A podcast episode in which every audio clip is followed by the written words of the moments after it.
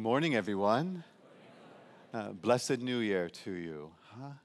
And we are off to a good start here in the church. Today we begin a new calendar. And my friends, um, on this day, this solemnity, which is only a holy day of obligation in the United States, um, it's a solemnity, but only a holy day of obligation here because uh, she is the patron of the United States and the, all of the Americas. Um, and my friends, this solemnity is called Mary, the Mother of God, uh, the Theotokos, uh, God bearer. Um, and although it is certainly a Marian title, uh, however, this title says more about Jesus and his identity than it does about Mary. And and this is exactly how Mary always is. She always points to her son. She wants you to love her son. And of course, the son only wants you to honor his mother. And so we are doing that. But, and we, so we unite ourselves to Mary, the mother of Jesus, and, uh, and our mother. And uh, of course, we do so to our Lord and Savior, Jesus Christ, who is Son of Mary and Son of God. My friends, as we look at the first reading, um, which is about God and his mighty works. Or uh, in this reading, we hear about his blessing and how he wants it to be expressed. And um, this is very Old Testament for us, the verbiage that's used. The Old Testament blessing that the priest of their time pronounce over the people does not exhaust all that has been revealed about the name of God. My friends, on this day, I wanted to speak about God and about our triune God. Um, and the glory that's due them. And, um, but our first reading teaches us something very valuable today. It said, The Lord bless you and keep you. The Lord let his face shine upon you and be gracious to you. The Lord look upon you kindly and give you peace. In the Old Testament, this blessing was given in the name of God and it consisted of placing the name of God over the Israelites. Uh, we heard the instruction here's what you will say. You will go to the sons uh, and you will say this. My friends, in the English translation, we read the Lord. But in the original Hebrew text, it, um, it is a different word, a different name. We know it as Yahweh. And it's repeated three times. And uh, I bring this up uh, because it has significance. The Israelites had such a great veneration for his name that rather than daring to utter it, uh, they substituted it with, in their language, Adonai, which translated into English is Lord. And uh, my friends, I bring this up because um, uh, we need to venerate uh, his holy name uh, people often uh, are disrespectful, and out of bad habit, they use his name. I know because I hear about it every week in the confessional. and I say mostly it is bad habit, but it is one that needs to, to change. And uh, because those words lead us into actions, and we see how uh, his just disrespecting his name disrespects him, our God.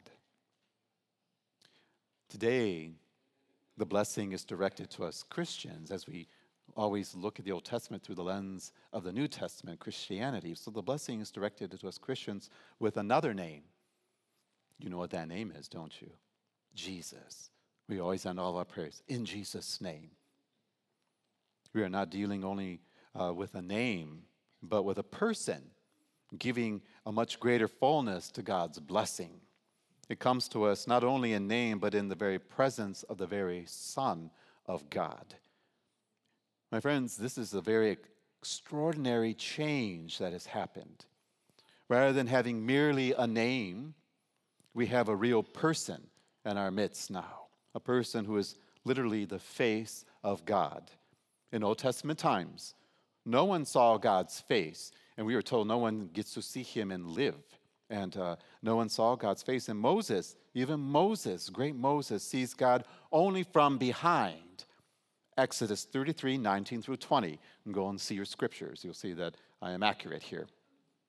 But in Jesus, The face of God is fully revealed in his Son. It is the visible image of the invisible God. And Jesus said, Whoever has seen me has seen the Father. John 14, 9. As we would say, we have a face to go with the name. At least in my time, we would say that. I think the young ones probably don't know what that means. So, mom and dad, you have to explain to them what that means. Even more, it was the one who lived amongst us, who walked with us, and still does. A person whom uh, we know through his words and his actions as recorded in the, in the scriptures. We have the fortune of being able to contemplate, thanks to Mary's yes to God. She said yes to God always, even as she stood underneath the cross and watched her son be crucified. She stood at the cross. She did not fall on the ground. She stood in faith. Her yes, we are thankful for because we are able to contemplate the very Son of God, to have Him in our presence in a way that He was not before in this world. And not only do we have Jesus with us, remember the word Emmanuel, God with us. But according to the second reading, Jesus is within us. We have Jesus within us by the means of the Spirit who cries out in us, Abba, Father. Okay, did you guys go to bed early? Are you understanding what I'm telling you? The second reading says the very Spirit of the Lord God is in you. That's a really good way to bring, that's a good message for New Year's Day for all of you. It's because it's great joy.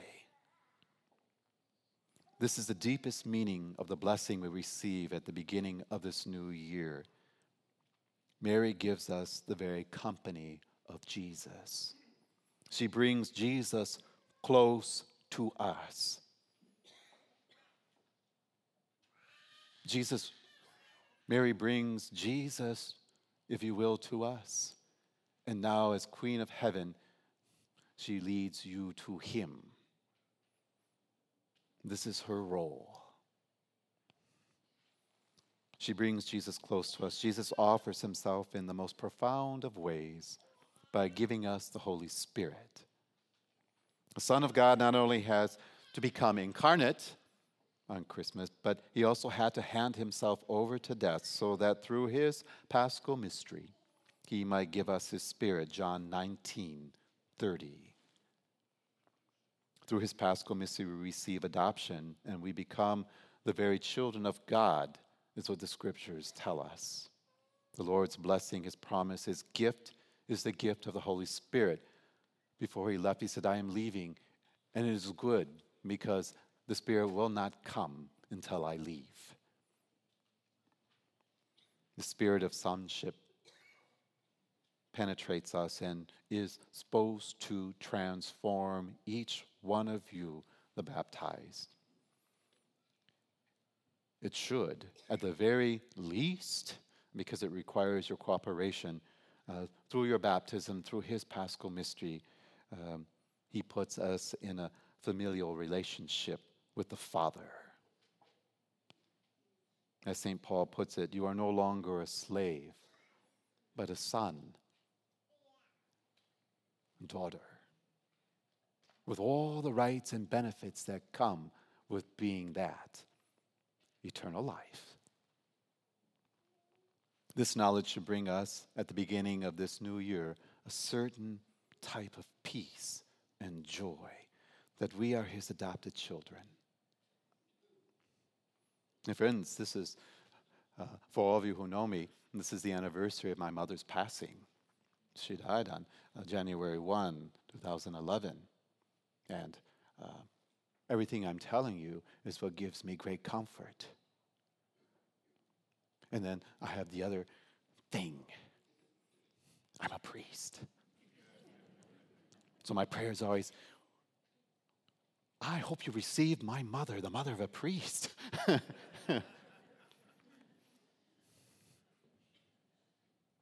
but everything that I've been telling you in this homily, for all of you, this is personal to each one of you and to all of you who have lost a loved one, particularly in this past year. Let the words of the scriptures in this homily penetrate your heart and give you peace and joy. We now know that God's blessing is something very concrete and deep. Friends, I'd also like to make note about the progression that happens in our scripture selections the church has put forth. A progression of the idea and the knowledge and the fact of a Trinitarian God. First reading speaks about the Father. The Gospel speaks about the Son of God. And the letter to the Galatians speaks of the Holy Spirit, thereby showing us the very fullness of God, Father, Son, and Spirit. God's blessing. On this first day of the year, on the solemnity of Mary, the Mother of God, the Theotokos, open your hearts to receive God's blessing, not only for yourselves, but for the whole world. And like Mary, the Mother of God, let us do our part in salvation history you each have a role that must be fulfilled. Must be. I know we don't like that word, must, but there it is. Must be fulfilled. At the very least, each one of you are called to stay ever faithful and ever close to our Lord, just as his mother, Mary, has done. And sisters, this is also um, a World Day of Peace in our church. So we pray for peace uh, everywhere, particularly in that Holy Land uh, where our Lord walked, where his mother lived, and never seems to have peace. As we pray for peace uh, throughout the whole of Middle East. And my friends, on this day, I remember Father Seraphim and his community, St. Nicholas, the Greek Orthodox Church. He is my friend. And in the very way that Mary, through the grace of God, unites heaven and earth, man and the divine, I pray that we will see in our time that unity of the East and West.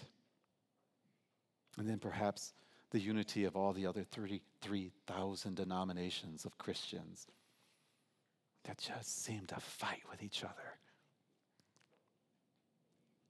Remember my homily when I said fight with each other. We come together.